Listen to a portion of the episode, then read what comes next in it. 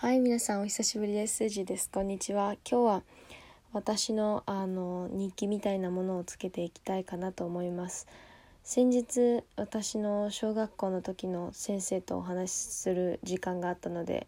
ちょっと話してたのですがその時にちょっと気づかされたことがあったのでそこでシェアしたいと思いましたまずあの皆さんもご存知の通り私はギャップイヤーというものをとって今年1年はあの投影せずに日本で過ごして来年からまあコロナの状況にもよりますがもし全てうん準備が整っていれば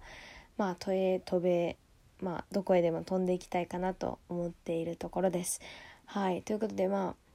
ああの今ギャップイヤーについてのことのなんかコンテンツを YouTube に上げるようにしてるんですけどあのなんだろうギャップイヤー生の心持ちとあと浪人生の心持ちって一緒なんじゃないかなっていうのをすごく感じました。ギャップイヤー生もあのもちろん自分で今年は大学に進学せずに自分のやりたいことというかまあ自分を追求する時間に費やすっていう風に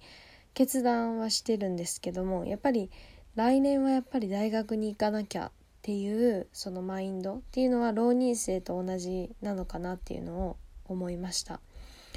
はい。まあちょっと難しいですけどね。なんか自分で結局決めてるからまあ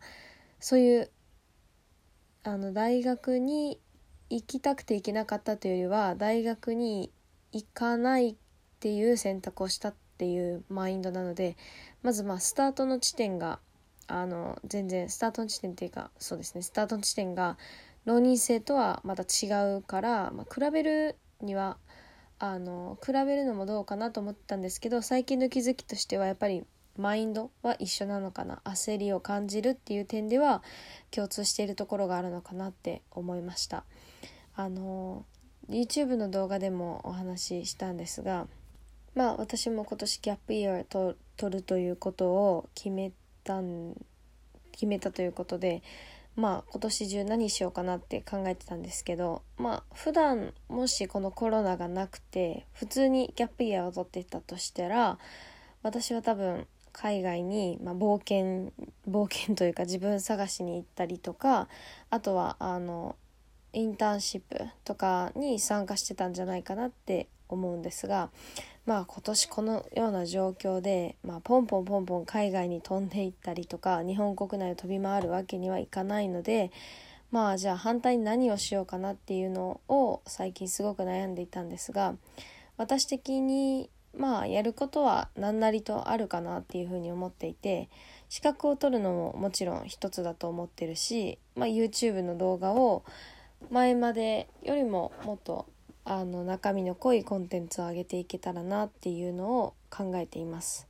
はいまあ何でも共有していきたいかなっていうのが今年の目標になります。ですね。はいということで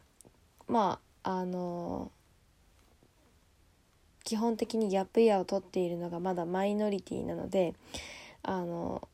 たくさんのことに打ちひしがれてまあメンタルがこうやられる時とかもあると思うんですけどうんそういう時でもあの周りの人とかに話したりとかあとはそういうこういった動画や音声配信といったプラットフォームで配信することによって全然まだお話ししたことのないような人たちからあのこうフォローフォローアップされるっていう元気づけられ方もあるかなっていうふうに思うので、まあ、全てのことに前向きにチャレンジしていけたらなと思っていますね。はいまあ、不安なとこの方が多いですが、まあ、結局自分で決めたことだしちょっと責任を持って1年間過ごそうかなって思ってます。はいということで今日は